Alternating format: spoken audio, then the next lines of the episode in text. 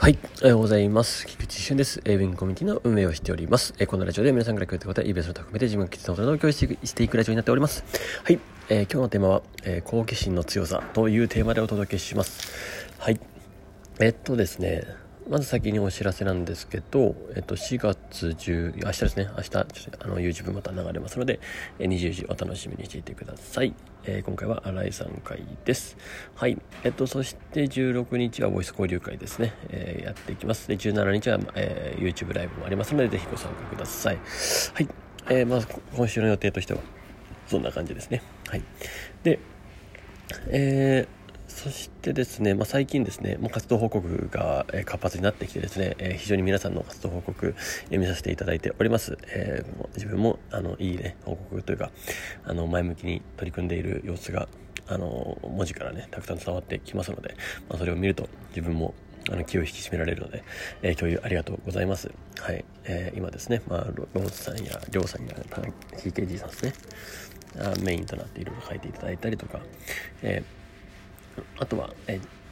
つどつどに共有していただいている方ですね、えー、どんどん上げてくださっているので、えー、非常に助かります。えー、嬉しいです。ありがとうございます。はい。えー、もしね、えまだ書いてないと、最近もう自分も書いてみようかなって思う人方はですね、まあ、ぜひ書いてみてください。はい。やっぱりですね、え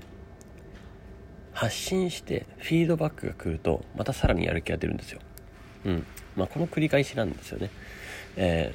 ー、でもちろんフィードバックが来ない前提であのとりあえず自分のためだけに発信者はあの発信してみた方がいいんですけどでその時にあの見返りを求めずにまずやるっていうことが基本的には重要でで誰かにフィードバックしてもらおうとかじゃなくて、まあ、一旦自分のまとめのあの議事録としてねブログとして残しておく。でそれを見てくれた人がああ素敵だなって思ってコメントしてくれるみたいなことは結構ね起こり得てでそれがさらにまた回っていくので、はい。まあ、そういうね、えー、精神のもとでやっていくといいんじゃないかなと思います、まあ、自分のためっていうのはですね、はい、とか自分の好奇心とかのためです。でこのままね今日のテーマに行くんですけどあの、まあ、好奇心の強さっていうのがえー、ちょっと話したいなと思ったんで、ちょっと話させていただきます。はい。まあ、これからですね、あの、まあ、今、ねあの、AI 戦国時代というか、AI 過渡期に突入しているという感じですね。ここ、えー、2022年ぐらいから3年、2025ぐらいまでで一気に AI, AI が来ると思います。これはもう進化し続けるんだと思います。はい。あの、まあ、ネットも進化し続けたように、SNS が出てきたように、えー、AI でもいろいろなことが出てくるんだと思います、これから。ただ、AI が進化し続けていくと、えっと、究極的なとこで言うと、サービスの刷新っていうのは、あの、なんだろうな、そのアルゴリズムをうまく設計できる人とか、えっと、そのもうビジョンですよね。そのビジョンに共感する人とかっていうのが、あの、一番強くなってくると思います。ですし、あとは、えっと、好奇心っていうとこですね。あの、一個人として言うんであれば、もう好奇心をどれだけ、あの、持てるかっていうところなんだと思います。もうここに尽きるんじゃないかなって感じですね。えー、なんだろうな、いろんな、まだ知らない未知な部分に、あの挑戦していこうっていう好奇心だとかっていうのが、えっと、どんどん出ていく出ていける環境状況を作るっていうのは非常に重要なのかなって感じですね。なんかあのうんまこれはいろんな人それぞれの考え方がありますので、えもちろん一概には言えないんですけどはい、失礼しました。えっとですね、そう、あの、まあ、お金を、まあ、溜め込んでいくとか、まあ、一応ね、あの、もちろん、あの、生活のためとかっていうところであると思います。で、これ、基本的には貯金はした方が幸福度が上がるっていうのは、あの、一応データもあるんで、まあ、そ、そうだとは思いますし、自分もそれはわかるので、あの、貯金をね、し続けていくとか、っていうところに関しては、まあ、幸福度が上がるので、それをやった方がいいんじゃないかなと思います。で、その他に、えっと、もしね、えー当てられるお金時間含めてあるんであれば少しずつそっちにちょっとでもいいからあの当てていくっていうのはやっぱりここが重要ですね。うん。あの何か興味があることに全力で触れるか。まあ別に eBay に興味がある方は eBay に全力で触ればいいと思うんですよ。で eBay で結果出してるぞっていう聞き人の方は、えっと、そっちでそそれがもうあの正解なんで。そう。常にあのあなたの中の正解を見つけていくっていうのがやっぱりもうねこれは人生の旅の答えなので、まあ、それしかないのかなとは思ってます、うん、その中で、まあ、自分は今いろんな発信活動を通じて、えー、自分はこれはこれが本当楽しいなと思うので、まあ、今続けていけてるって感じですね。これはこれで好奇心があってやってます。うん。で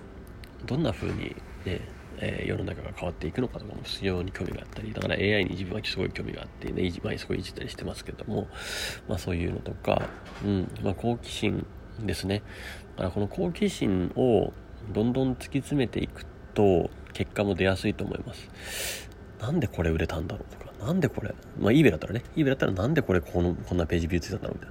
な。これこうやったらもっとうまくいくんかな。これこうしたらいいんかなみたいななのが多分出てくるんですよ。好奇心が高い時の状態って。で受け身の状態の時ってこれあんま出てこないんであの基本はあんまりおすすめじゃないですね。もう受け身の状態になった時にはもうあの学びは止まるって思った方がいいと思ったぐらいです。自分、うん、思ってます、うん、そう。なんかそのなんであこれもっとこうやったらいいんかなみたいなのが自然と出てくるというか、まあ、もちろん自然と出てこない方はあのもうひねり出すんですよ。もうあのそれこそ筋肉ですからね。筋トレするんですよね。えっと、そのそういう環境に身を置くしかないですし、えー、もうそういう環境に身を置けないのであれば、まあ、もうそれは自分が求めてないっていうところにも多分たどり着くと思うんですよ。求めてるんだったらもうやれよって感じなんでやるしかないですよ。そうそうそうそう。もうこれはね、あの自分に喝をぜひ入れてください。はい。うん。もう求めてる、そう、もうこれをしたいんでしょ？もう自分の心に聞いて、そう、これやりたいんでしょ？じゃあやろうっつって。っていうことですよね。で、人間ね、本当にやばい時はやるんですよ。うん。自分がそうだったから、まあ、自分がそうだったから理論で言っちゃうとそうなんですよ。もちろんこれ全員がそうだとは限らないですし、えー、なかなかそうとはね、あの全員にこれは言えるかっていうのはそうじゃないかもしれないんですけど、本当に追い込まれた時って、何でもやる気、なんかもうどうにかしなきゃってなるんですよね。で、どうにかしなきゃっていうエネルギーは、これ人に伝染して、あの、いい、あの、影響を与えて、そこからいろんなつながりができたり、きたりするんで、だから、あの基本的にはですねあのもう追い込まれたらもうやると思います。うん。そう。てかやるしかないんですよ。でまだその状態じゃないんだったらまだ追い込まれてないんでむしろ自分の追い込み方を知った方がいいですね。うん。うん。あのどうやったら自分を追い込めるんだっていうのを模索した方がいいんじゃないかなって気もします、まあ、そういう環境に身を置けるかってことですね。はい、ということなので、まあ、その一個は自分は、まあ、追い込むっていう言い方があれかもしれないですけど、まあ、要は好奇心はもう内発的動機としてすごいパワーが出てなやってみたいっていうねあれがあってなんでこうなんだろう？なんでなんではなんのかなとかっていうなんか本当にねポジティブな感じしか出ないんでめちゃくちゃいいですよ。あのおすすめです。てかおすすめですっていうか多分自然にやってる人はやってるんですよこれを。うん。なのでまだね足りてない人はなんでこうなのかなみたいな。なんかね、なんかネガティブな、なんで、え、なんでこんなにうまくいかないんだとかじゃなくて、そんなあのネガティブやってなくてもうちょっと明るめな感じですね。あこれもっとこうやったらいいのかなみたいな。うん。まちょっと苦しい時もありますよもちろんね。なかなかうまくいかない時にそんなポジティブにねもっとあれないのかなってなのはむずいんですけど、まあ、それをねなんとか乗り越えながらも行動し続けると結果変わるとね変わるので是非ね好奇心はね強く持ってやってやっていきましょう。で好奇心って強く持つのかどうかわかんないんですけどね。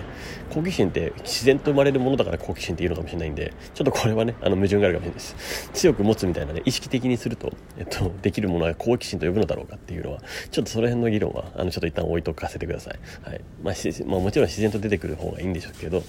えー、まあねなんかちょっといじってなんか楽しかったらなんかねそのまま楽しいみたいなのあるじゃないですか。だからちょっとねやっぱやってみてなんかね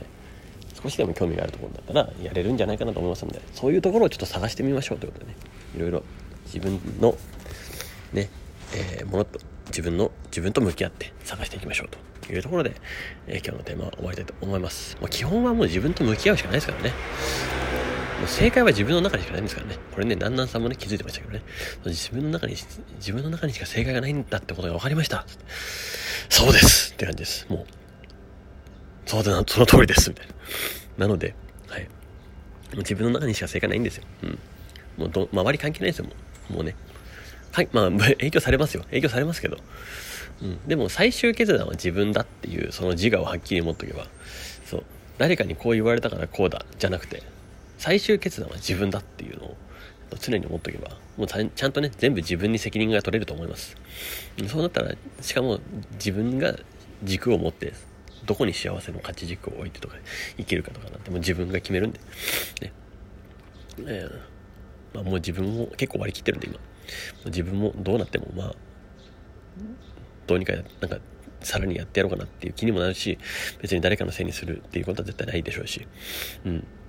まあそれはね、えー、皆さん思い思いあると思いますがまたやっていきましょう。はい。なんか、いろんな深い、なんか深いというか、ね、いろんな話にね、飛んでちゃいましたけど、はい。あの、ちょっと自分がなんとなく思っていることを話させていただきました。はい。ということで、今日はこれで終わりたいと思います。素敵な一日をお過ごしください。えウィンコミュニティの菊池俊でした。ではまた。